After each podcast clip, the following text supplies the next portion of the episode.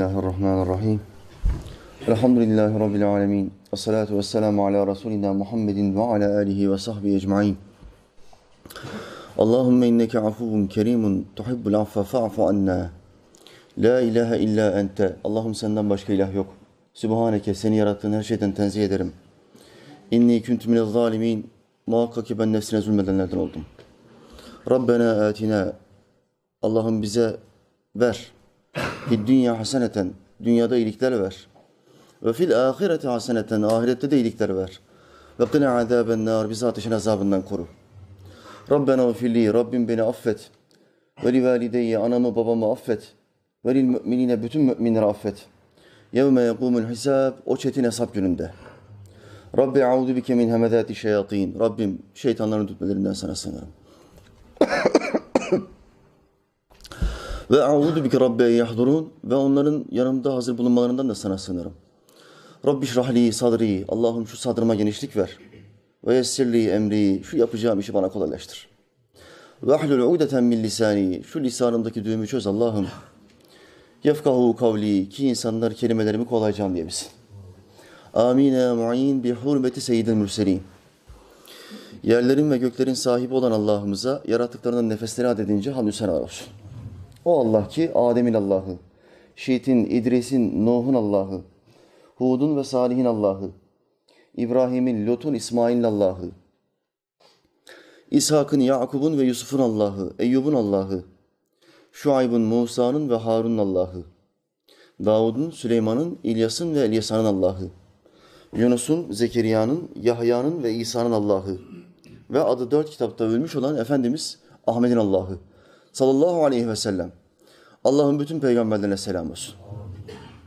Bu akşam inşallah Nisa suresi 59. ayet-i kerimesinin bir kısmını, konumuzla alakalı olan kısmını tefsir edeceğiz. Hemen peşinden İmam Rabbani Hazretleri'nin 47. mektubunu okuyacağım. İmam bu mektubunda bir Müslümanın nasıl idareciler seçebileceğini, idarecisini seçerken nelere dikkat etmesi gerektiğini anlatıyor. Bozuk idarecilerin halkı ne hale sokacağından bahsediyor. Dolayısıyla Müslüman her oy verme zamanı geldiğinde imamın verdiği bu kriterlere göre hareket etmeli. Buna göre davranmalı ve seçimini şahsi ve kişisel menfaatleri için değil, vatan, millet ve ümmetin menfaatleri doğrultusunda yapmalıdır. İmam mektubunda özetle bundan bahsediyor. Bu mektubu okuyacağım. Peşinden vaktim kalırsa milletimizi dinsizleştirme çabaları var, gayretleri var. Yurt içinde, ülkemiz içinde bu Müslüman gençleri, bu Fatih'in, Alparslan'ın, Yavuz'un çocuklarını kafir, deist ve ateist ve mealist yapmak isteyen insanların çalışmaları ve gayretleri var. Biz her ne kadar evimizde yorgan altında yatıyor, hiç çalışmıyorsak da kafir durmuyor. Su uyur, düşman, düşman uyumaz diye bir söz vardır, atasözüdür. Halk nasıl bilir bunu? Su uyuyor demek ki ama düşman uyumuyor. Halbuki su düşman demektir. Sen uyursun, asker uyur, düşman uyumaz. Senin sınırları muhafaza eden insanların uyuyabilir ama düşman uyumuyor. Devamlı taarruz için plan yapıyor, devamlı silah depolaması yapıyor. Biriktiriyor, biriktiriyor. Puntunu bulduğu anda, biraz hastalığa düştüğün anda seni yıkmak için fırsat kolluyor. Atasözleri boş değildir. Bu ülkemizdeki dinsizleştirme akımının karşı bir sual gelmişti. Bunu cevaplandırmıştım. Vaktim kalırsa inşallah bunu okuyacağım. Euzu billahi mineşşeytanirracim.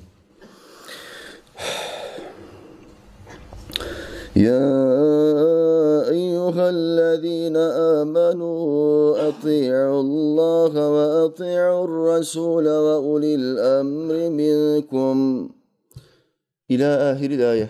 Şüphesiz Allah'ımız doğru buyurdu. Şimdi bakalım Rabbimiz ne buyurmuş bize. Ya eyyühellezine amenu. Birçok ayet Kur'an-ı Kerim'de bu girizgahla başlar. Ya eyyühellezine amenu. Bütün insanlığa hitap etmiyorum ey kullarım. Şu anda sadece bana iman etmiş olan kullara hitap ediyorum. Ey iman edenler diye başlar. Ya eyyühellezine amenu. Bu kitapta bir sürü ayet vardır böyle başlayan. Bunu okuduğumuz zaman biz Kur'an'da ne anlayacağız? Burada kafirlere, deistlere, ateistlere hitap etmiyor. Bize hitap ediyor. Muhatap direkt biziz. Bizden bir şeyleri özellikle yapmamızı istiyor Allah Teala. Bakalım ne istiyor? Amenu eti'ullâhe. İtaat edin. Kime itaat edin kardeşler? Allah'a itaat edin. Eti'ullaha. itaat edin.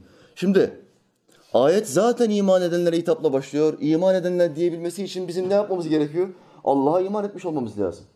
Ancak ayeti tefsir eden müfessirler diyor ki Allah'a imanın yeterli olmadığının kurtulmak için Allah'a imanın yeterli olmadığının delillerden bir tanesi. Bu terkiptir. Kur'an'da yüzlerce farklı ayette geçen bu terkip nedir? Ey iman edenler Allah'a itaat edin. Bir, iman ettin, kurtuldun mu? Yetiyor mu iman etmek? Yetmiyor. Peşinden iman ettiğini söylediğin Allah'ın kurallarına uyman gerekiyor. Herkes cennete gitmeyi istiyor. Fakat kimse cennetin sahibine itaat etmek istemiyor. Oysa cennete gidebilmek için iyi bir kul olmak yetmez. iyi bir insan olmak yetmez. Allah'ın kurallarına uymalısın. Onun yarattığı bir dünyada kuralları kim koyar kardeşler? Allah koyar. Ondan başkası koyamaz. Şu halde ayet nasıl başlıyor? Ey iman edenler, iman ettiğinizi söylüyor musunuz? La ilahe illallah dedim mi? Dedim. Hemen peşinden itaat başlar. Çünkü kanunları, hükümleri yanılmayan tek ilah Allah Teala'dır. Kulların, bizim gibi insanların zeka kapasitesi ne nispette olursa olsun, yöneticilik kabiliyeti, basireti ne kadar kuvvetli olursa olsun, yanlış kararlar verebilir, yanlış hükümler ortaya koyabilir. Allah yanlış hüküm ortaya koymaz.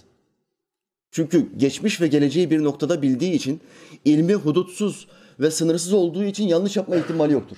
Bundan dolayı diyor ki Allah Teala, iman ettiğini söylediğin anda önce bana itaat edeceksin. Benim bu kitapta ne kadar emrim varsa şüphesiz, şeksiz bir kısmına iman ettim, bir kısmına reddettim yok. Tamamına iman edeceksin. Devam ediyor ayet. Eti'ullaha amenu Eti'ullaha ve eti'ur rasule. Sonra kime itaat edeceğiz kardeşler? Yine onlarca ayette geçen Allah'a itaat edin, Resul'e itaat edin. Sadece benim ayetlerime iman etmeniz yetmiyor. Benim size bir yaşam numunesi olarak gönderdiğim bir peygamber var. Aranızdan bazıları şunu diyemesin diye ya bu emirler çok zor yapacak insan çıkar mı acaba ya? Diyemesin diye ben sizin içinizden sizin gibi yemek yiyen, uyuyan, kalkan, evlenen, cima eden, oruç tutan, namaz kılan bir kulu var ettim. Ona güzel bir ahlak verdim, bir ahlak numunesi yaptım. Ve inneke le ala hulukun azim dedim onun hakkında Kur'an'da. Şüphesiz ki sen çok yüce bir ahlak üzere yaratıldın. Çok yüce. Ve size dedim ki buna da itaat edeceksiniz. Bu benim peygamberimdir. Bir adam dese ki tamam ben bu ayetteki eti'ullâhe kısmını kabul ediyorum. Ama eti'ur rasule kısmını kabul etmiyorum. Çünkü Resul aramızda yoktur. Dese ne olur kardeşler? ılımlı Müslüman olur. FETÖ gibi, ülkemizdeki o mealciler gibi ılımlı, dilim, dilimli yeni bir din. Kur'an'daki ayetlerin bir kısmı kabulümdür, bir kısmı reddimdir. Çünkü günümüze hitap etmiyor. Demiş olursun. İşte bu iman olmuş olmuyor. İmanda şart ne? Allah'ın sana buyurduğu her şeyi kabul edeceksin. Terkip nasıl geldi? Ey iman edenler! Allah'a itaat edin. Resul'e itaat edin. Üç, ve ulil emri minkum. Ulil emre itaat edin. Minkum sizden olan demektir. Ulil emri nedir? Alimler ulul emri ikiye ayırıyor. Bir, alimler. Kur'an'ı ve sünneti en iyi bilen alimlere itaat edin. İki, ehli sünnet alimlere tabi olan devlet büyüklerine itaat edin. Devlet reislerine itaat edin. Bu ayetteki ulul emr ikiye ayrılıyor kardeşler. Alimler mi? Devlet reisleri mi? Her iki manada bütün tefsirlerde ortaya çıkartılmıştır. Ama ulil emri derken Allahü Teala minkum tabirini kullanıyor. Minkum sizden olacak. Bir devlet reisine tabi olacaksanız, itaat edeceksiniz, ona oy verecek ve onu seçecekseniz benim bu dünya işlerinde kanun koyma yetkisini sana veriyorum. Kırmızı ışıkta geçilmez. Şu saatten sonra içki satılmaz falan. Bu kanunları ben sana veriyorum. Bu yetkiyi sana veriyorum derken neye bakacaksın? minkum sizden olacak. Sizden. Sizden olmayanı başınıza geçirmeyeceksiniz. Sizden ne demektir kardeşler? Sizin gibi namaz kılacak. Sizin gibi zekat verecek. Sizin gibi oruç tutacak. Sizin gibi içki içmeyecek. Sizin gibi zina etmeyecek. Sakınacak. Allah'ın haram kıldığı şeylerden sakınacak. Hak hukuka riayet edecek. Komşu haklarına dikkat edecek. Mazlum bir yerde mazlum gördüğü zaman ülkesine sığınma kapılarını açacak. Yardımcı olacak. Sizden olmazsa o devlet reisine oy veremezsiniz, seçemezsiniz. Seçtiğiniz zaman vebal altında kalırsınız. Seçtiğiniz adamlar Kur'an kurslarını kapatırsa, başörtülerini yasaklarsa, bugünleri gördük mü biz kardeşler? Medreseleri kapatırsa, tarikatların, dergahların kapısına, ilim meclislerinin kapısına kilit vurursa, halk cahil bırakılırsa, kasti olarak, halk cahil bırakılırsa, halkın cenazelerini kıldıracak imamlar bulunamazsa, bunun vebali kimedir? Seçen sensin.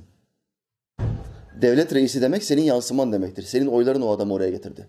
İslam'a karşı olan bir adamı oraya getirdiğin zaman bunun seçimini sen yaptığın için Allah bunun vebalini, hesabını senden sorar. İşte ulil emri minkum derken dikkat edeceksin. Bu adam, bu seçeceğin, oy vereceğin adam senden mi değil mi? İkinci mana ne? Oy vereceğin adamın ehli sünnet akidesinde mi değil mi? Buna bakacaksın. Akideler ikiye ayrılıyor. Bir bidat akide. Sonradan uydurulmuş ideolojiler. İki Muhammed Aleyhisselam ve sahabisinin akidesi. Ehli sünnet vel cemaat. Senin akiden, seçmeyi düşündüğün adamın akidesi nedir? Bir mealist mi, bir modernist mi, bir Şii mi, bir Vehhabi Selefici mi? Hangisi? Bir bid'at ehli ise bu adama oy verdiğin zaman sen de sorumlu olursun. Dinin yıkılmasına yardımcı olmuş olursun. Muhammed Aleyhisselam ne buyurdu?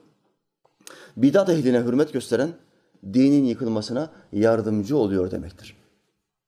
Aranızdan kim ister İslam dininin yıkılmasını, tahrif edilmesini, bir Hristiyanlık ya da Yahudilik gibi olmasını kimse istemez.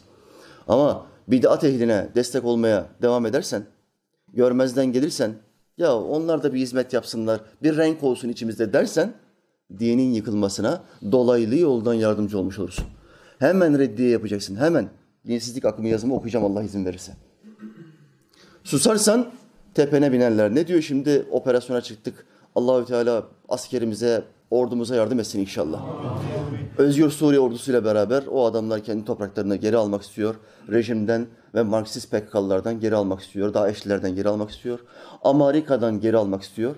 Biz de sınırımızı temizlemek istiyoruz. Karşımızda Marksist, Mark, Karl Marx'a tapan bir komünist, bir faşist terörist grubu var. Bunları yok etmemiz lazım. İttifak kurduk. Suriye'nin ehli sünnet Müslümanlarıyla ittifak kurduk. Savaşa giriştik. Rabbim işlerimizi kolaylaştırsın. Amin. Şu işte bizi muzaffer kılsın. Amin. Şimdi biz savaşa girdik. Sol cenahtan bile yarım ağızla bile olsa, sol partilerde bile başarılı olacağız inşallah, ordumuzu destekliyoruz gibi yarım ağızla bile olsa, her ne kadar kendi işlerinde yaptıkları toplantılarda ordumuzu yuvalatsalar bile, yarım ağızla bile olsa bunları söylüyorlar. Askerimiz başarılı olsun inşallah diyorlar. Ancak içimizde gavur kalpli hocalar ne diyor? Kızıl elma diye bir şey yoktur. Kızıl elma şirktir. Bakın bu adam hoca, ilahiyatçı ama PKK'nın hocası. Terörist grupları destekleyen Gezi'nin imamı. Kızıl elma diye bir şey yoktur. Kızıl elma ne demek? Bir Müslüman dünyaya geldiği andan itibaren kafasında bir tek hayal vardır. İslam'ın nizamını, Allah'ın hükmünü dünyanın her köşesine götüreceğim. Götüremediğin bir tek elma kadar, avuç kadar, avuç içi kadar bir yer kalmayacak. Buna kızıl elma denir. Hani haberci soruyor ya askere, asker tankın üstüne çıkmış. İstikamet neresi asker diyor. Benim en duygulandığım videolardan bir tanesi. Asker diyor ki kızıl elma. Ne demek bu? Hani Afrin'e gireceğim bitecek değil. O bizim ilk adımımız diyor. Devlet reislerimiz de, büyüklerimiz de ne diyor? Afrin'den sonra doğuya doğru gideceğiz. Marksistlerin tamamını oradan temizleyeceğiz. Onlar Marksist falan diyemez. Ben açık açık söylüyorum bağımlı olmadığım için. Bunların tamamını temizleyeceğiz. Bitecek mi orada? Hayır. Dünyanın her köşesine İslam'ın nizamını yani zenginlerin fakirleri ezemediği bir nizam. Herkesin eşit olduğu bir İslam nizamı. Azınlıkların haklarının da korunduğu bir nizam. Buna İslam nizamı denir. İslam adaleti denir. Batılıların, üç tanrıcı batılıların fakirleri, fukaraları sömüremedikleri bir nizam, bir düzen. Buna kızıl elma denir kardeşler. Askere soruyor. Nereye? İstikamet neresi? Kızıl elma. Ailene diyor bir haber verecek misin? Beklemesinler diyor. Allah senden razı olsun kardeşim. Bu ne demek? Ya ben ölümü göze aldım. Ben gittiğim yere ölmeyi ölmeye hazır olarak gidiyorum. Öldüğüm zaman çünkü benim inancımda bu kitap şehitleri metheden yüzlerce ayetten oluşur. Yüzlerce ayette Allah şehitleri methediyor. Onlara sunacağı, vereceği nimetleri vaat ediyor. Yüzlerce ayet. Şimdi bu askerler vaazlarda hocalardan dinlediler. Analarından, babalarından, asker abilerinden dinlediler. Kitaplardan, yazılardan okudular bu şehitlik ayetlerini, hadislerini. Şimdi iş anlatmaktan, konuşmaktan, kelimelerden ve harflerden çıktı, icraata geçti. İcraata geçti ve adam diyor ki beklemesinler. Birçoğunun anasının babasının haberi yokmuş operasyondan. Birçoğu diyor ki ya tatbikata çıkacağız. Dün şehit olan kardeşimiz mesaj göndermiş arkadaşına. Kimsenin haberi yok diyor. Sadece abime söyleyin diyor. Anama babama söylemeyin heyecanlanmasınlar diyor. Sadece abime söyleyin ben Afrin'e gidiyorum operasyona diyor. Ölürsem de diyor devletin bana ayıracağı bir para var diyor. Bir tazminat vermesi gerekiyor. Bu tazminatı Türkmen kardeşlerime bir okul yaptırsınlar. Bu tazminatla beraber diyor. Allah Teala Hazretleri bu kardeşimizi Efendimiz Aleyhisselam'a komşu yapsın. Amin. Çok, çok duygulandım. Çok, çok keyiflendim. Şu kapasitede, şu kafada olan insanlar bu topraklarda olduğu müddetçe bizi kimse bölemez kardeşler. Hiç boşuna uğraşmasınlar. Kayıp veririz. Zaman zaman başarılı gibi de görünebilirler ama netice olarak bundan bin yıl sonra kıyamet kopmamışsa Allah'ın izniyle bizi yine bu topraklarda Kürt, Türk, Laz, Arnavut böyle göreceksiniz. Bin yıl sonra. Rabbimiz Teala bize yardımını esirgemesin inşallah. Amin, ya muin. İşte ölçü budur. Başımıza seçeceğimiz liderler. Muhakkak bu liderlerin arkasında tabi olduğu alimlerin de bizden olması gerekiyor, menkum olması gerekiyor. Alimler bid'at ehli hocalardan, bid'at ehli dini için, dünyası için dinini satan adamlardan olmaması gerekiyor. Tarihimize baktığımız zaman, İslam tarihine baktığımız zaman bütün büyük yöneticilerin arkasında bir Şeyhülislam vardır. Bir, bir büyük alim vardır. Ebu Bekir Sıddık, Ömer, Osman, hilafet dönemlerine bakın. Bu üç zatın arkasındaki alim kimdir? İmam Ali. Allah ondan razı olsun. Amin. Üç halifemize de Şeyhülislamlık yapmıştır. Halifelerimiz İmam Ali'nin bulunduğu bir ortamda kendine fıkhi bir sual sorulduğunda ne derdi? Ali'nin olduğu bir ortamda bunu benim cevaplamam edebe aykırıdır. Resulullah Aleyhisselam onun hakkında buyurdu ki ben ilmin şehriyim, Ali onun kapısıdır. Senet olarak zayıf bir hadis olarak geçse de alimler bunu kullanmışlardır. Ben ilmin şehriyim, Ali onun kapısıdır. Şimdi bunu bilen sahabiler, bunu bilen halifeler hemen İmam Ali'yi öne atıyorlar. Sen cevapla diyorlar. Osmanlı'nın kurucusu Ertuğrul Gazi, oğlu Osman Gazi. Arkalarında kim var kardeşler? Şeyh Edebali. Bakın halk arasında bir söz var ya, her başarılı erkeğin arkasında bir kadın vardır. Uyduruk bir sözdür. Tam aksine kadınlar erkekler başarılı olmasın diye paçalarından çekerler. Bunun en önemli örneği benim. Aşağı çeker. Sohbete gitmem lazım. Ya hastasın bugün gitme çay içelim. utana utana yatacaktım evde. Gelmeme 3-4 saat kala çok kötüydüm. Hap map bilmem ne falan filan atlatmaya çalışıyoruz inşallah. Bak Allah Teala şu anda kuvvet de verdi. İnşallah sonuna kadar götüreceğim. Fazlaca dua ederseniz bir saat iki saate çıkartma ihtimalim de var. Hazır seferdeyiz. Gaza gelmişim. Şimdi hanımlar bizim pa- paçamızdan çekiyor. Bizim sırtımızdan itmeleri lazım. Paçamızdan çekiyorlar. Ne söylenmiş bir söz var şimdi hanımları yüceltecekler ya. Her başarılı erkeğin arkasında bir kadın vardır muhakkak. Hayır bu söz onları yüceltmek için, onların gönüllerini almak için ağızlarına çalınmış olan bir parça baldır. Bu sözün gerçeği şudur. Her başarılı idarecinin arkasında bir alim vardır. Gerçeği budur kardeşler. Alim kim? Osman Gazi'nin arkasında Şeyh Edebali vardı. Yıldırım Beyazıt Han'ın arkasında kim vardı kardeşler? Emir Buhari. Allah ikisinden razı olsun. Amin. Emir Sultan ne söylediyse, ne nasihat verdiyse hepsini dinledi. Bir kere Allah dostunu dinlemedi. Hayatında bir kere Yıldırım Beyazıt Han Allah dostunu dinlemedi. Ben dedi Yıldırım Beyazıt'ı üç defa ikaz ettim. Timur'la savaşa girme. Bir Allah dostunun nasihatini dinlemezsen savaşı kaybettik. Timur kazandı. Bursa'yı muhasara altına aldı. Yine Emir Buhari'nin ricasıyla muhasarayı kaldırdı. Ülkesine geri döndü. Fethettiği bir ülkeyi terk etti gitti. Bir kere dinlemedi. Bu zatların arkasında bir Allah dostu var. Muhakkak başarılı olmuşsa dinlediği, aklına aklına teslim ettiği bir Allah dostu var. Neden bir insan başka bir insanın aklına teslim eder? Çünkü biliyor ki o adam Allah'ın kitabına teslim olmuş. Allah'ın kitabına menfaatsiz bir şekilde teslim olmuşsa o adama teslim ol, korkma. Ama menfaati varsa, beklentisi varsa bu adamda sıkıntı var demektir. Yavuz Sultan Selim Han. Arkasında kim vardı? Şeyhülislam İbni Kemal, bizim beldemizin camii İbni Kemal Camii'dir. Yavuz'un arkasında bu zat vardır. Fatih Sultan Mehmet Han, İstanbul'un sultanı Fatih, Efendimiz Aleyhisselam'ın 14 asır önce methettiği kumandan. Arkasında kim var? Akşemseddin. Allah o ikisinden razı olsun. Amin. Şimdi size bir yakınlaştırma getireyim. Olayı çok daha iyi anlayacaksınız. Fatih Sultan Mehmet Han Hazretleri bir tarikata bağlı olmasaydı, bu şeyhe tabi olmasaydı ve ilmi icazetini ilahiyatçılardan alsaydı. Mustafa İslamoğlu, Mehmet Okuyan, Abdülaziz Bayındır tarzı adamlardan alsaydı. Fatih Sultan Mehmet Han. İstanbul'u fethetme girişiminde bulunur muydu? Bunlar hadise inanmıyor ki. Bunlar Muhammed Aleyhisselam'a inanmıyor. Takiye yapıyor. Gidin sorun bunlara bu hadis vaki midir, gerçek midir kabul etmezler. Biz hadisleri reddediyoruz. Zaten kabul etmiyoruz. Hadislerin hepsi uydurmadır. Bize Kur'an meali yeter derler. Sultan Mehmet Han Hazretleri bu hadise iman etmiş olmasaydı İstanbul'u fethetme zahmetine girmekten de kurtulmuş olacaktı. Ama o yatağının köşesine biz kardeşlere ne tavsiye ediyoruz? Kardeşler yatağınızın tam başına ayet-el kürsi, felak ve nas Arapça suret olarak asılı bulunsun. Cinler, şeytanların rahatsız etme ihtimali çok az olur. Çok düşer. Tam yatağın başında olsun. Hocam işte hanımla beraberiz yani evliyiz biz yatağın başında ol. Koy kardeşim bir şey olmaz sıkıntı olmaz. Yatak odanda Kur'an-ı Kerim bulunsun. Yatak odanda açık bir şekilde Allah'ın ayetleri bulunsun. Korkma. Sıkıntı yok. O senin helalindir. Biz kardeşlere bunu tavsiye ediyoruz.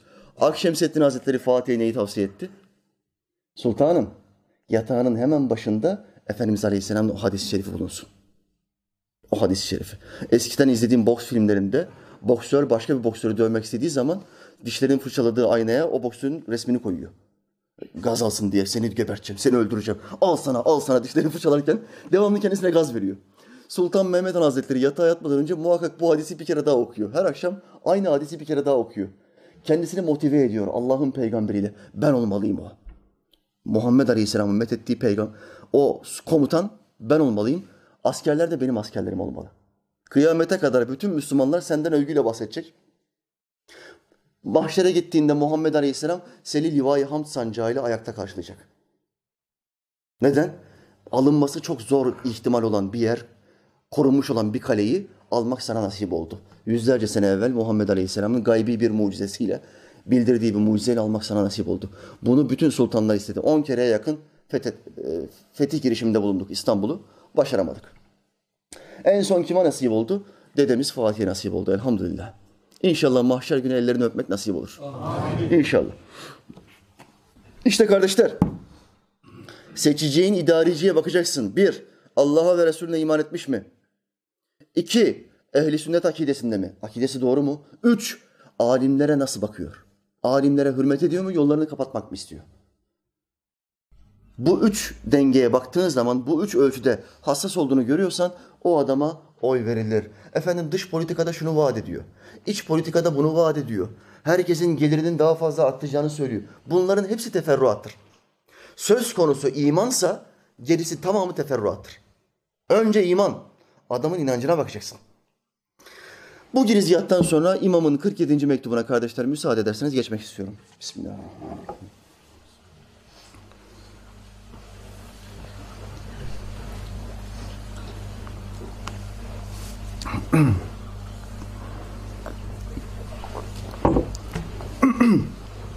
İmam anlatıyor. Bu mektup yine Nakib yani Diyanet İşleri Reisi Seyyid Şeyh Ferid'e gönderilmiştir. Geçen senelerdeki kafirlerin azgınlığından şikayet etmekte, Müslümanların dine hürriyet veren hükümete dua etmesi lazım olduğunu bildirmektedir. İmam-ı Rabbani Hazretleri bölgenin, beldesinin, Hindistan'ın ve Hindistan dışındaki alimlerin hallerine, hareketlerine çok dikkat eden bir alim. Bidata kayma var mı? Sapıklaştırmaya kayma var mı? Bozuk tarikatlara kayma var mı? Buna çok dikkat ediyor. Yine Hindistan'ın Diyanet İşleri Reisi'ne de arada mektuplar yazıyor. Kontrol altında tutabilmek için. Devlet yöneticilerine aldanıp da küçük dünya menfaatlerine ahiretini satmasın diye nasihatler veriyor, yazılar gönderiyor. İmam başlıyor. Allah Teala sizi iyilerin iyisi olan atalarınızın yolunda bulundursun. Ve onların önce en üstüne aleyhissalatü vesselam sonra geridekilerin hepsine dualarımızı ve selamlarımızı eriştirsin. Ata dede dediği kim? Sen seyitsin. Seyit demek Muhammed Aleyhisselam'ın soyundan gelen demektir. Seni atanın yolunda buluştursun. Seni o yoldan kayırmasın diyor. Biz de yaptığımız dualarda atanızın yani Muhammed Aleyhisselam ve sahabelerin üzerine selamlarımızı, dualarımızı ulaştırsın. Biliyorsunuz ölülere ehli sünnet itikadında ölülere yaptığımız tesbihatlar, okuduğumuz Kur'an-ı Kerimlerin sevapları hediye edilebiliyor. Allahü Teala ruhlarına, amel defterlerine bizden hiçbir şey eksiltmeden bu sevapları aktarabiliyor. İmam da selamlarımızı ulaştırsın diye dua temennisinde bulunuyor. İslam alimi milletin yanında bedendeki kalp gibidir. Kalp temiz, iyi olunca beden iyi işler yapar. Bak bir alimin durumu halkın yanında kalp gibidir diyor. Bedeninizi düşünün. Bedeninizdeki kalbiniz temiz olursa dilinizden küfür söz çıkamaz. Herkes kalbini kontrol etsin. Güncel yaşamınızda öfkelendiğinizde ağzınızdan küfürlü söz çıkıyor mu kardeşler? Bu kirli. Kalbiniz temiz olsa vallahi billahi söyletmez. Kitler o cümleyi ağzında kitler. Bazen şu cümleyi kurarsın. Ya söyleyeceğim söyleyemiyorum işimde kaldı dersin.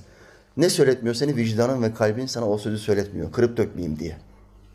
Allah'tan korkan bir adam, Allah'ın her an kendini işittiğini ve gördüğünü bilen bir adam bir şeylere öfkelendiği anda dilinden küfür çıkmadan kalp tutar. Hop bir kaleci gibi. Bir kalecinin ani bir refleksle topu yakalaması gibi. Hop o küfrü yakalar. Allah seni işitiyor, sen kime küfür ediyorsun der.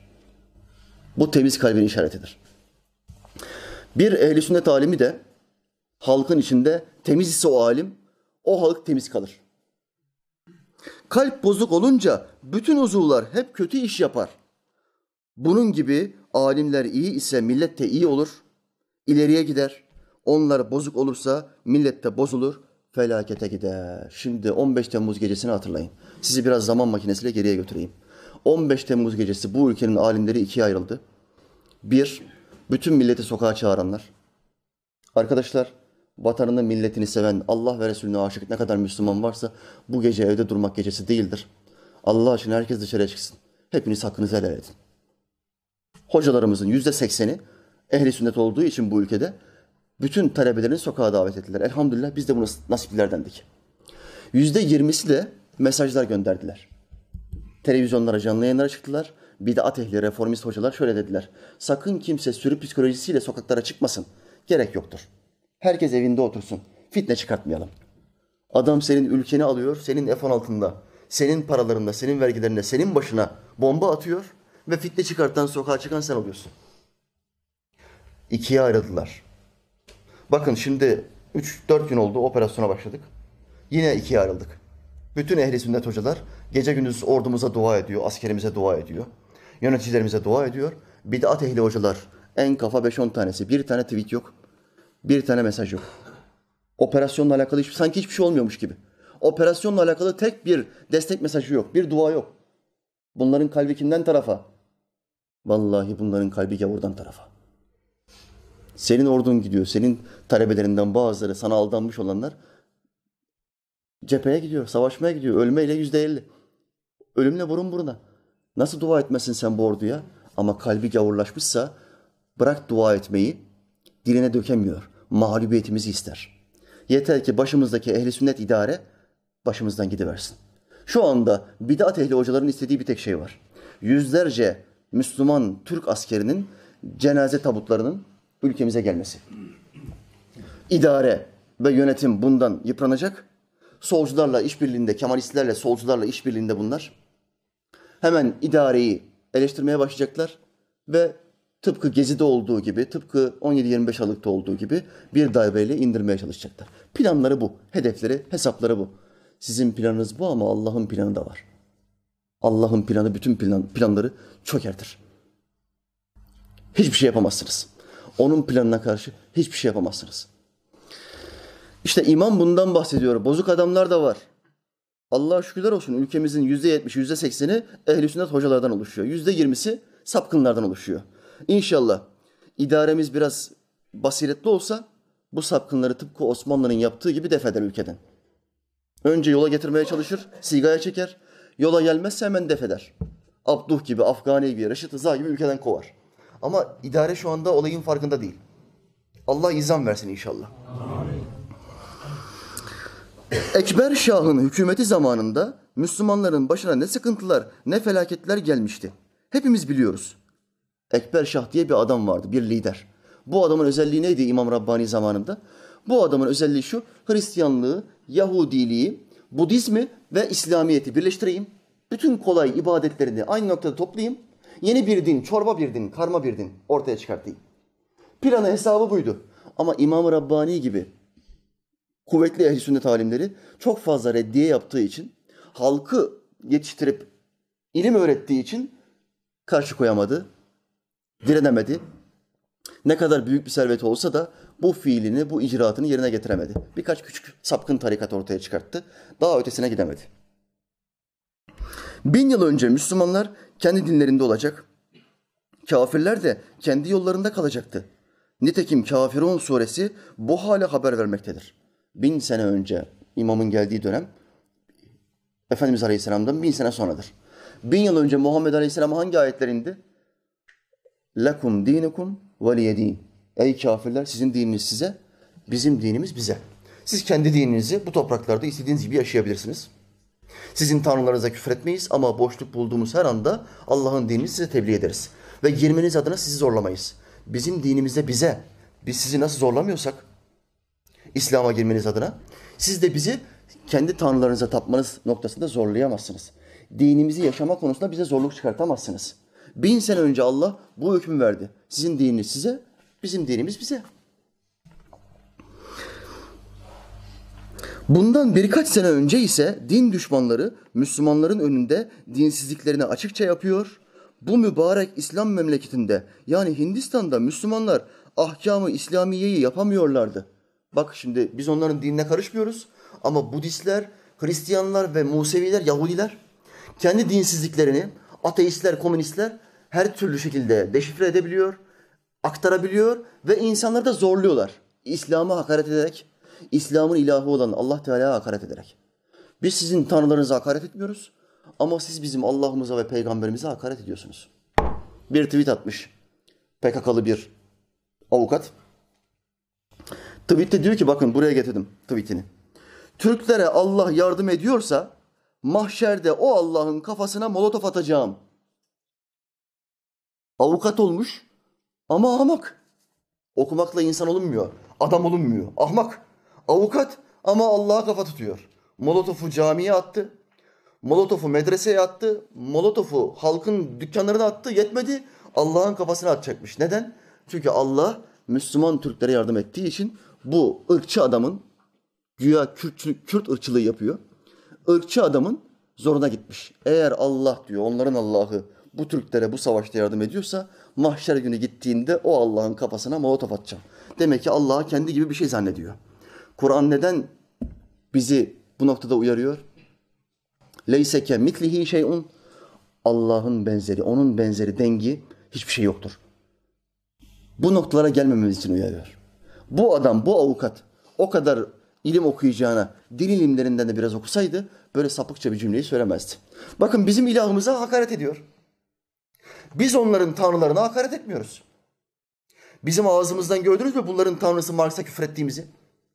Bunların tanrısı Apo'ya küfür ettiğimizi gördünüz mü? Terörist başı. Bu. Ne küfür ettik ne hakaret ettik ya. Sen niye benim ilahıma küfür ediyorsun? Hemen paketlemişler. iki saatte paketlemişler. Avukatı. Avukat ama Allah ahmak, ahmaklaştırdığı zaman kurmaman gereken cümleyi sosyal medyada kuruyorsun. Hemen iki saatte şimdi devlet kuvvetlendi. Müslüman kardeşler sosyal medyaya bir giriyor. Kepsi bir alıyor oradan. Tak bunu bir gönderiyor emniyete. Emniyet iki saat sonra çayını içmeye gidiyor. Kardeş bir çay demle bana orada seni götüreceğiz diyor. Alıyorlar. İşte imam da bunlardan bahsediyor.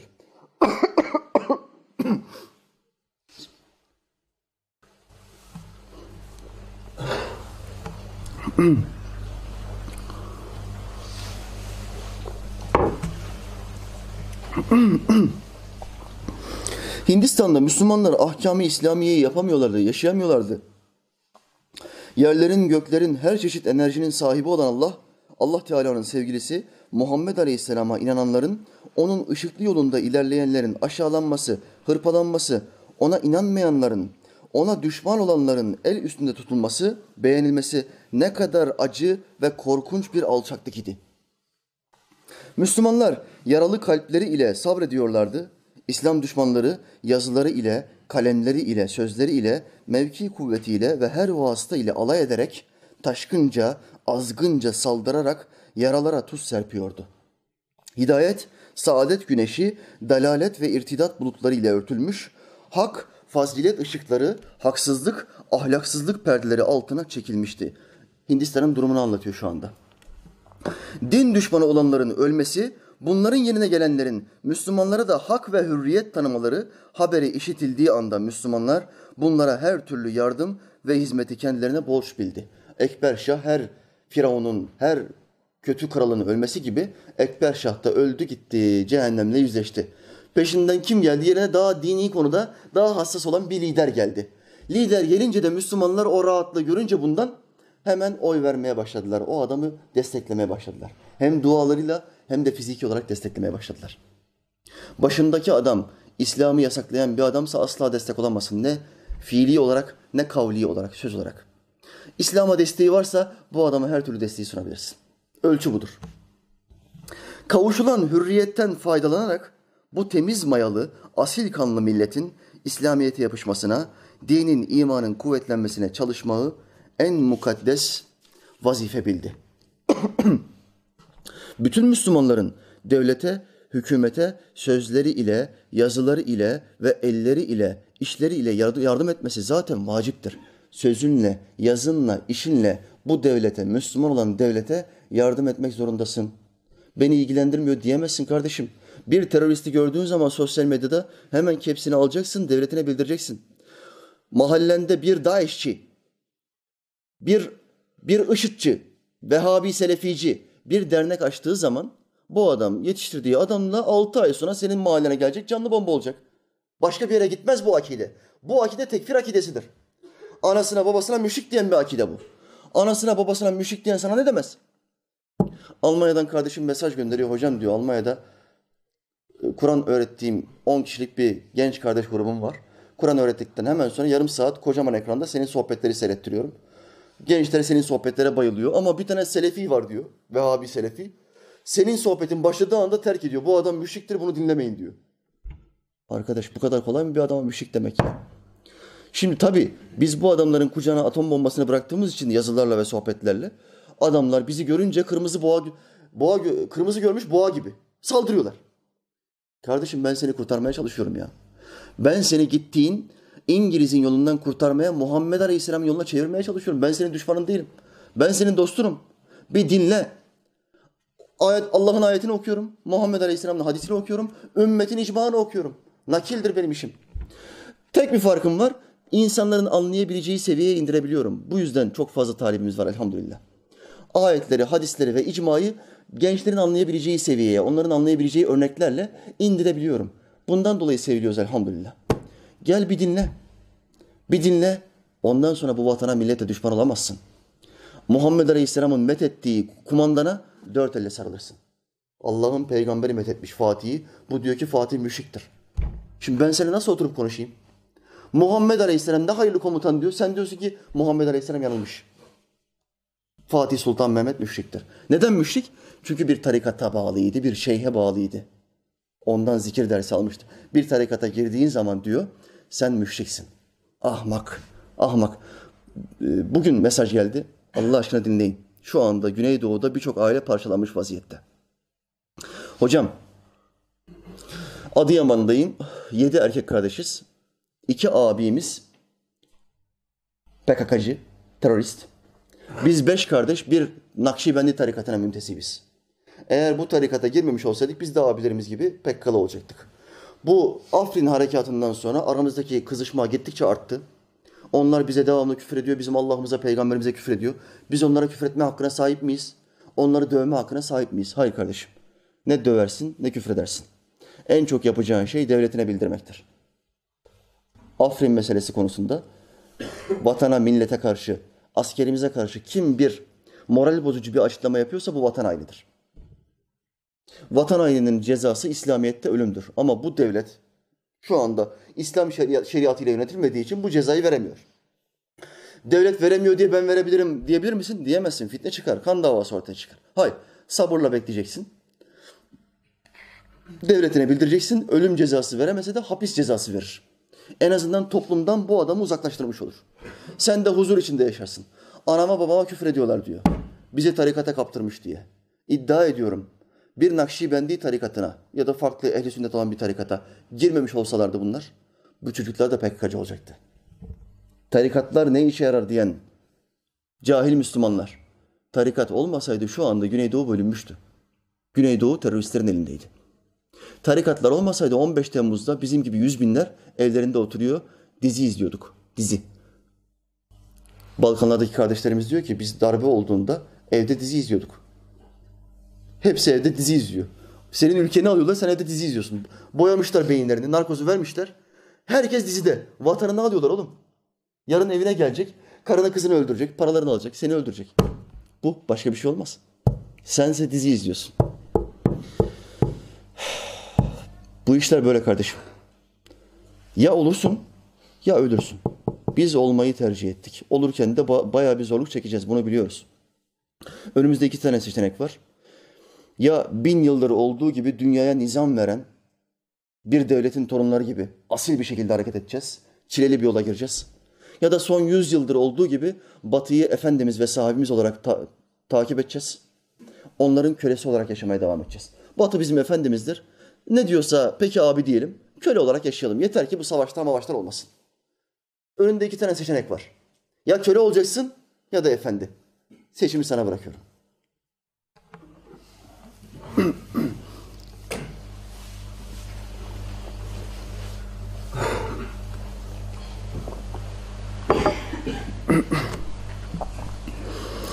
İslamiyete yardımın en kıymetlisi ve ehemmiyetlisi ehli sünnet itikadını ve ahkamı şer'iyeyi meydana çıkartmak. Ehli sünnet vel cemaat itikadını bozmak için çıkarılan kitaplara, mecmua ve gazetelere cevap yazarak komünistlerin, masonların, mezhepsizlerin devletimize karşı körükledikleri fitne ve fesat ateşini söndürmektir. Böylece din hırsızlarının, Yahudi, Hristiyan ve mürtetlerin Müslüman yavrularını aldatmalarını önlemektir. Şu anda yapacağımız şey budur. Gençleri bunların kandırmasını önlemek, kendi safımıza çekmek. Ehli sünnet vel cemaat itikadına yani ümmetin birliğine çekmek. Ümmetin birliğine çekmediğin zaman ne olur? O adamın askeri olur. Ne propagandası yapıyorlar şu anda? Türkler, Kürtler, Kürtlere soykırım yapıyor. Bizim ordumuzun şu anda beşte biri Kürttür. Madem biz Kürtlere soykırım yapıyoruz, niye bizim TSK'nın beşte biri Kürt buraya gidiyor savaşmaya? Madem soykırım var. Mesele o değil. Mesele Marksist bir yapıyı, ateist, komünist bir yapıyı yok etmek, teröristleri yok etmek.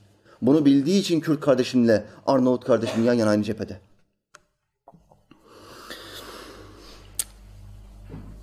İslamiyete, hükümete ve millete bu imdadı yapacak olan ancak doğru yolda olan alimlerdir.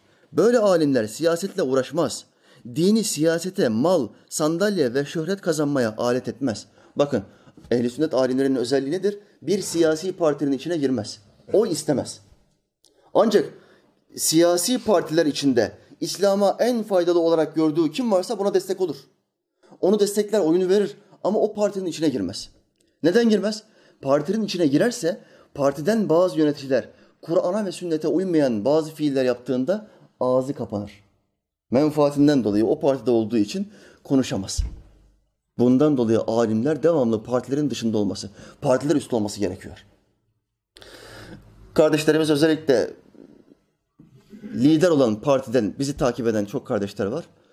Bize devamlı şunu söylüyorlar. Hocam şu hatipliğinle partimize girsen bir üye olsan çok kısa zamanda çok kuvvetli yerlere seni çıkartırlar. Şu anda 10 binlere ulaşıyorsan o zaman 100 binlere milyonlara ulaşırsın diyorlar. Yeter ki partinin içine gir. Biz ne diyoruz bu kardeşlere? Hayır kardeşim. Ne şeyhim tarikata girdi, ne o, e, siyasete girdi. Ne onun şeyhi ne onun şeyhi. Siyasete girmedi. Bir partiye girmedi. Biz de girmeyiz. Girersek ayetleri gizlemek zorunda kalırız. Hadisleri gizlemek zorunda kalırız. Dışında olmamız lazım ki her türlü yanlışını ikaz edelim, uyaralım.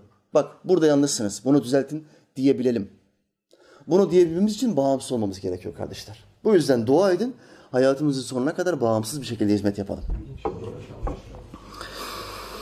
Kendilerine din adamı ismini verip Kur'an tercümeleri, din kitapları yazan mal ve makam aşıkları ahiret alimi değil, dünyalık toplayıcılarıdırlar. Bunların kitapları, mecmuaları, sözleri zehirdir. Dini imanı bozar, ve millet arasında fitne ve fesat sokarlar. Bir Farisi beyit vermiş.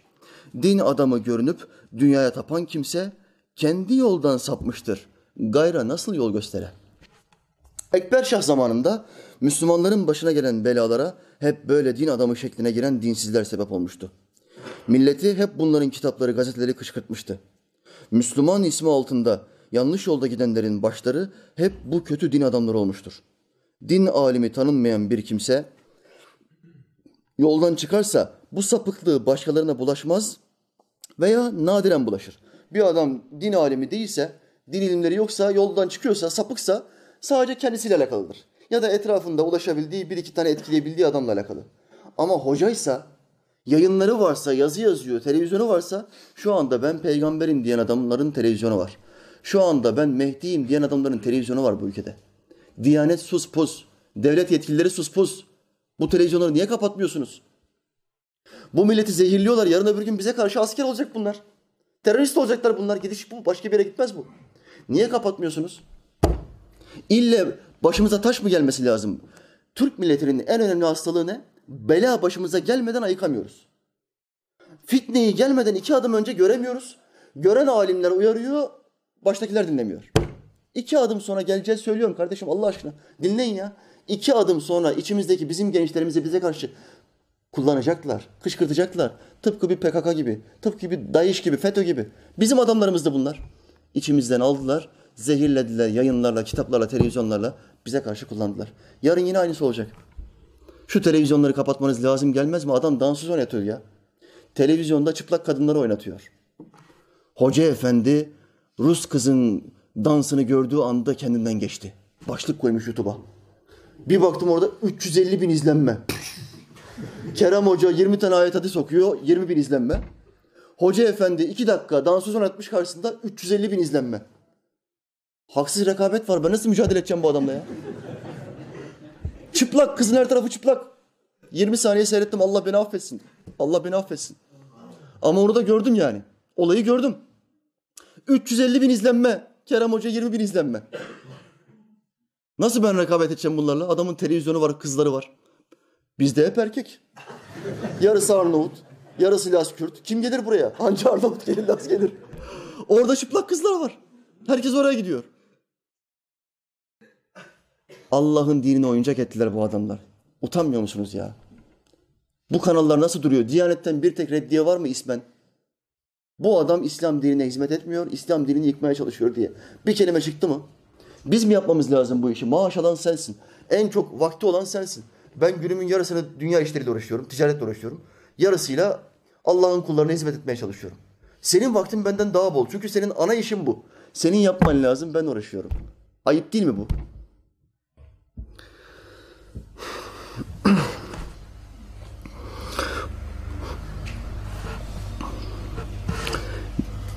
Zamanımızın tarikatçıları da Müslümanları doğru yoldan çıkartıyor. Tarikatlar, ehli sünnete uymayan, Kur'an ve sünnete uymayan sapık tarikatlardan bahsediyor. Bunlar her dönemde vardır. Bir tarikata gittiğin zaman ölçün ne olacak? Allah'ın kitabına ve peygamberine uyuyor mu? Uyuyorsa doğrudur. Peşinden gidilir. Uymuyorsa, kaypaklık varsa kızım bizim tarikata geldiğinde benim yanıma gireceğin zaman şeriatı kapının dışında bırakacaksın diyor mu? Sapık.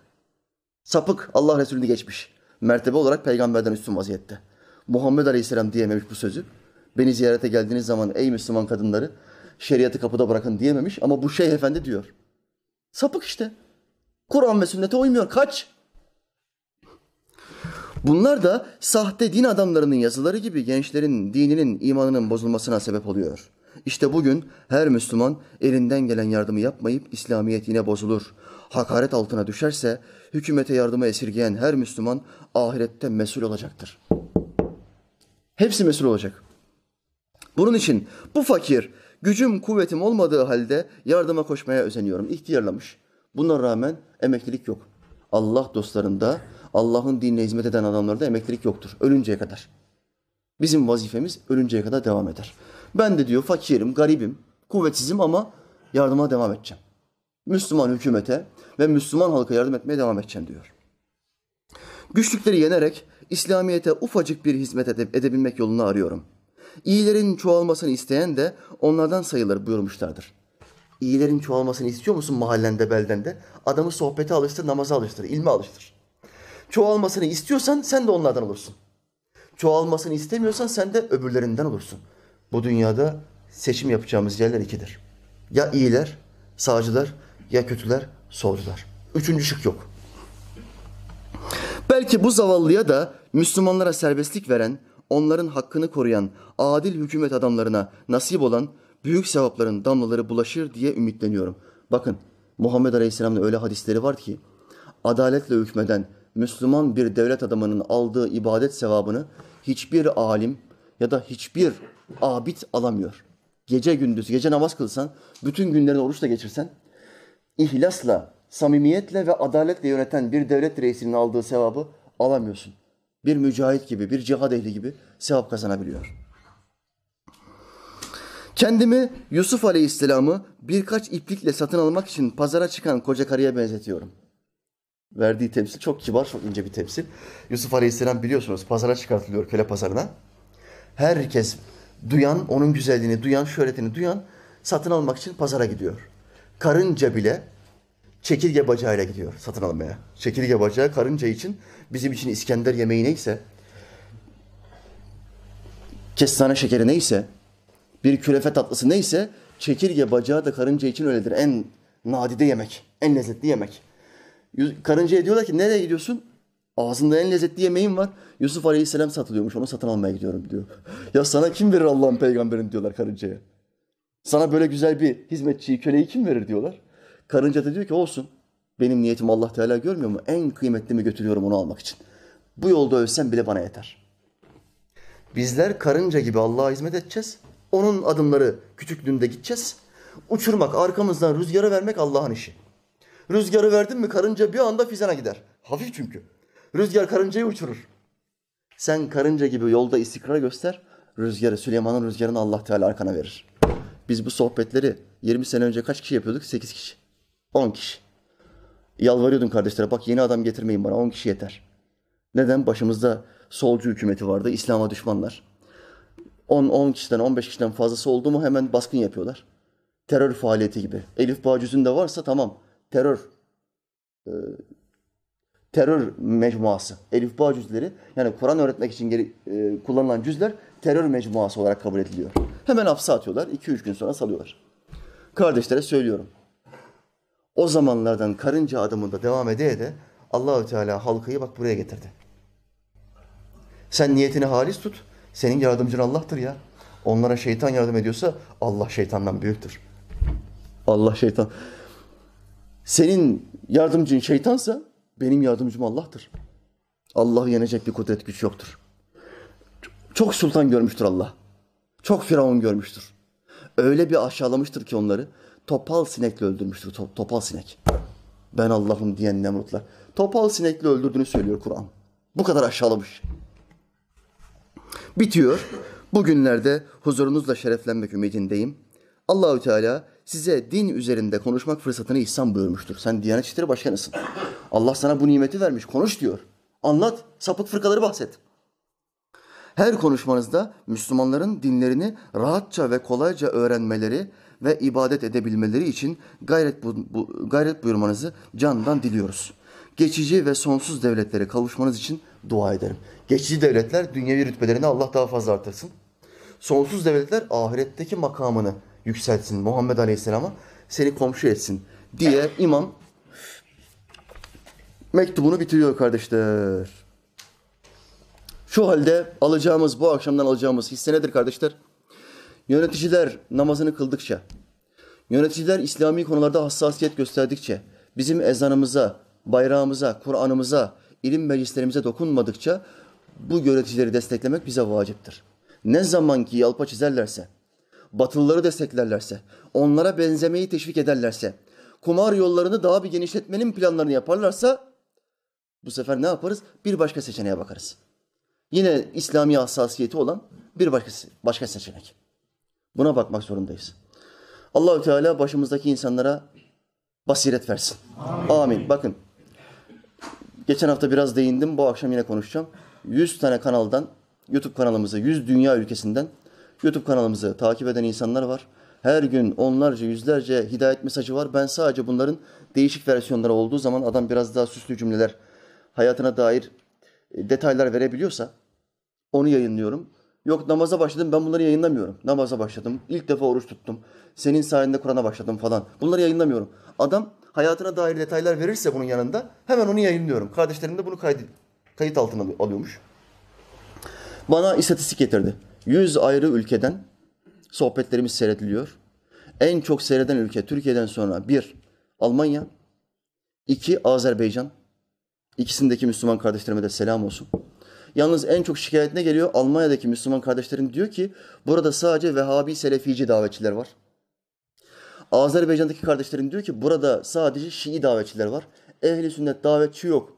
Halbuki Diyanet'in buralarda imamları var. Ama pasif imamlar oldukları için, bankamatik imamı oldukları için cihat şuuru yok. Bir tane adamı namaza başlatayım, bir tane adamı içkiden kurtarayım şuuru olmadığı için kıl beşi kurtar başı, al maaşı yat aşağı. Kafa bu. Kafa bu olduğu için tesir olmuyor. Vehhabi Seleficileri kim destekliyor? Suud hükümeti. Şiicileri kim destekliyor? İran hükümeti. Biz, bizi destekleyen kimse yok. Devleti biladı Türkiye. Dünyaya İslam'ı yaymış olan sahabeden sonra en kuvvetli devlet. Ehli sünnetin ana merkezi ama bizi desteklemiyor. Şu anda yöneticilerimizin basireti aşılmadı. Hala bu olayı göremediler. Suud kadar olayı düşünemiyorlar. İran kadar olayı düşünemiyorlar. Sıfır destekle kendi imkanlarımıza taşın altına kelleyi koyduk gitmeye çalışıyoruz. Allah Teala yardım ediyor. Bizim yardımcımız Allah Teala. Ve onun kalbine sevgi ve destek isteği verdiği, koyduğu Müslüman kardeşlerimiz etrafımızda toplanıyor. Kendi çaplarında bir destekte bulunmaya çalışıyorlar. Bir ilanda bulunduk. İngilizce altyazı, videolarımıza İngilizce altyazı koymak için bir grup oluşturmak istedik. 7-8 tane arkadaşımız gruba katıldı. Fakat henüz faaliyete geçiremediler. Bir tane kardeşim, İngiltere'den bir tane kardeşim, cihat şuuru, bilinci, kuvvetli bir kardeş. 22 yaşında bir abla. Bir Müslüman kadın. Ya kadından mücahit mi olur hocam? İşte ben gördüm. Var. Kadından mücahit olur mu? Oluyor işte. Bütün dervişler uyuyor. 22 yaşında abla üniversiteye gidiyor. Boşta kaldığı anda hemen oturuyor bilgisayarın başına. Bizim bir videoyu indiriyor. Oraya altyazısını İngilizceyi koyuyor. Monte ediyor. İngilizce kanalımızı açmış. Şimdi oradan dünya üzerinde ne kadar insan varsa İngilizce bildiği için ana dil dünyada ortak dil İngilizce olduğu için bunları izleyecek. İzlerken üç tanesi hidayet ederse sevabı kime gidiyor kardeşler? Sevabın bir misli de bu ablaya gidiyor. Erkeklere dokunmayın. Erkek dervişlere dokunmayın. Uyusunlar. Yorganları üstüne biraz daha atın. Hatta bir de battaniye koyun üstlerine. Uyusunlar. Hiç cihad etmesinler onlar. Kadınlar malı alıyor götürüyor. Kadın dervişlere bakmayın. Mane kadınların maneviyatı kalorifer peteğine benzer. Ani bir şekilde, hızlı bir şekilde ısınırlar. Çok çabuk da soğuyabilirler.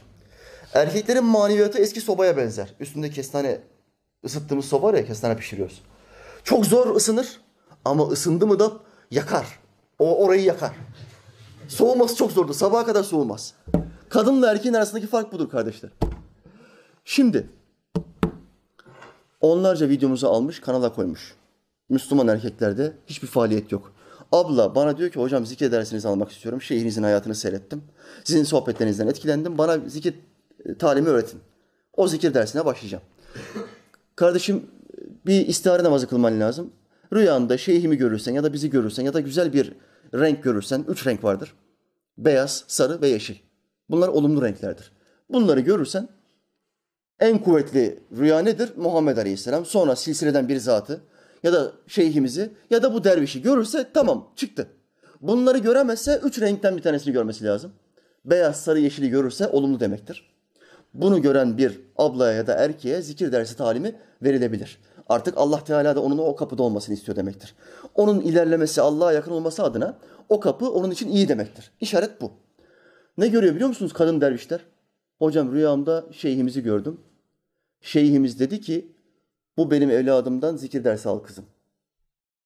Yanında beş seneden beri zikir dersi çeken dervişler var, erkek dervişler var. Beş senedir. Bir kere şeyhimizi görememiş rüyasında. Silsileden bir tane zatı tövbe billah görmemiş.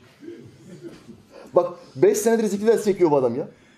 Kadın Uzaktan bir yerden benim 15 tane 20 tane sohbetimi seyretmiş, etkilenmiş. Bir gönlünü veriyor. O kadar hızlı ısınıyor ki ka- kanı. Bir gönlünü veriyor. Daha ilk gece şeyhimizi görüyor. Kızım bu benim evladımdır. Bundan zikir talimi al. Zikir dersi al diyor. Hocam diyor çıktı mı rüyam? Ablacığım ben sana ne diyeyim dedim ya. Daha ne diyeyim yani? Elhamdülillah. Böyle onlarca abla var. Bu ablada bir Rahman suresini araştırıyordum hocam diyor. Rahman suresini dinlemek istiyordum. Senin Abdullah İbni Mesud'un Rahman suresi okuyuşuyla alakalı sohbetini seyrettim. Bir baktım yüzüne diyor. Her, hocayı seyretmem diyor. Ama bende basiret var hocam diyor. Bir baktım yüzüne bu adam bizden. Ehli sünnet olduğu belli. Yüzündeki nurdan anladım hocam diyor. Kardeşim biraz da kendime vereyim burada. Bak yüzümde nur varmış. Bu ışıklardan değil yanlış anlamayın bak. Benim ki- kişisel nurum varmış yani yaptığım işlerle. Allah bizi affetsin. İzledim diyor. Anladım ki bu yol Allah yoludur diyor. Etkilendim diyor. İşte kardeşler. Mücahide olur mu? Şeyhimizin sözünü hatırlayın. Ne diyor? Aslanın dişisine de aslan derler kardeşim. Bizim öyle kadın ihvanımız vardır. Ben şu olayı yaşamadan önce bu sözü onlarca defa okumuşumdur. Kardeşlerime de söylemişimdir. Kadınları metheden bir söz. Ama idrak etme ne zaman? Bu ablayı gördüğüm zaman ben bu sözü idrak ettim. Dişi aslana başka bir şey diyorlar mı? Tay, çita bir şey diyorlar mı? Hayır. Dişi aslana da aslan denir. İşte mücahit. Allah yolunda cihad ediyor. Bizim silahı alıp yabancı bir ülkeye gitmemiz ve kefereyi tepelememiz gibi. Biliyorsunuz bütün yayınlar bizi bu olaya, bu Afrin olayına bize teşvik etti. Çarşamba akşamı diriliş. Perşembe akşamı Kutul, Kutul Amare. Biliyorsunuz o bir dizi yap, yaptılar şimdi.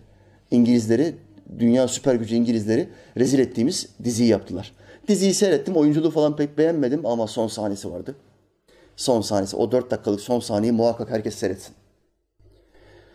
Siyasi bir devlet reisini, şu andaki Cumhurbaşkanı'nı bir şiirden dolayı içeriye atan laikler, solcular, kemalistler rezil oldular. Allahü Teala aldı o şiiri devletin televizyonunda milyonlara okuttu. Minareler süngümüz, kubbeler miğfer, camiler kışlamız, müminler af, asker. Bu ilahi ordu hükmünü bekler. Allahu Ekber, Allahu Ekber. O şiiri bir dinleyin. Tüyleriniz diken diken olur. Dizide beğendiğim, en beğendiğim sahne o sahneydi. Çarşamba dirilişi veriyor. Perşembe Kutul Amare. Cuma günü de Abdülhamid'i veriyor. Cumartesi de Zeytin Dalı. Rabia. Bu kadar diziyi savaş savaş savaş. Bizim de bir psikolojimiz var yani. Bir yere kadar dayanabildik. Patlama yaptı en sonunda. Hadi zeytin dalına. Bismillah dedik girdik. İnşallah karşı taraftan çıkacağız kardeşler. Şu anda dokuz taraftan, dokuz yerden kuşattık. Allah'ın izniyle Marksistlerin kökünü kazıyıncaya kadar, son kefereyi temizleyinceye kadar alacağız. Bir tane video gösterdiler bana. Bir kardeşim yollamış. Bir F-16 pilotunun FETÖ'cü F-16'cı var. Bir de bizden olan F-16'cı var. Biliyorsunuz vatan sevdalısı. 20 metreye iniyor kardeşler. Amerika'nın verdiği silahlar vardı ya uçaklarla indirdiler, tırlarla verdiler. Bunlar nereye koymuş silahları akıllılar? Dağlara tüneller yapmışlar. Ki biz obüslerle falan vurduğumuzda mühimmata vuramayalım diye. Tünelleri yapmışlar. Tünelin başına bir kapı, arkasına bir kapı koymuşlar. Şimdi F-16 bombayı ta- tavandan bıraksa dağa denemez. Mühimmatı vuramaz. Ne yapıyor bu? Çok bilgisayar oyna- oynamış belli. Call of Duty'yi çok oynamış. Bir sortu yapıyor aşağı 20 metreye kadar iniyor. Bombayı bir bırakıyor bu kapıdan. Arka kapıdan çıkıyor. Mühimmatın tamamını patlatıyor. Trump da evvel evvel bakıyor. Ulan bizim verdiğimiz silahlar gitti ya diyor. Yuh ulan diyor. O kadar da para vermiştik diyor. Sen daha çok kafanı duvarlara vuracaksın Trup. Çok vuracaksın. Allahü Teala ordumuzu muzaffer etsin. Üç tane şehidimiz var. Mevla Teala Hazretleri bu kardeşlerimizi Muhammed Aleyhisselam'ın komşusu etsin. Amin. ya mu'in. Bizi, bize de şefaatçi olmalarını nasip etsin. Mahşerde görüşelim, sarılalım, öpüşelim, konuşalım. Bir de bunlara da soralım. Hani peygamberlerle konuşacağız ya. Allah nasip eder de gidersek bizim dervişlerin fantezisi nedir? Avamın fantezisi hurilerle şöyle yapacağız, gılmanlarla böyle yapacağız. Bu avam fantezisidir. Dervişlerin fantezisi nedir? Her bir peygamberi teker teker ziyaret edeceğiz. Allah'ım sen bize nasip et ya Rabbi. Teker teker hayat hikayelerini onlardan dinleyeceğiz. Ne yaptın, nasıl konuştun, ne anlattın, nasıl mücadele ettin? Bir film izlemek gibi. Bir farkı var tamamen baştan sona gerçek bir hikaye. Senaryo baştan sona gerçek. Bir, bir fantezimiz daha var. Şehitler. Nasıl şehit oldun, ne yaptın? O ilk anda, vurulduğun anda, öleceğini anladığın anda perde kalktı mı ne gördün? Bütün bunları teker teker şehitlerimizden inşallah dinlemeyi Cenab-ı Hak bize nasip etsin. Amin. Amin ya mu'in. Aranan hazinenin yolunu gösterdik sana. Belki sen kavuşursun. Biz varamadıksa da. Velhamdülillahi Rabbil alemin. El Fatiha.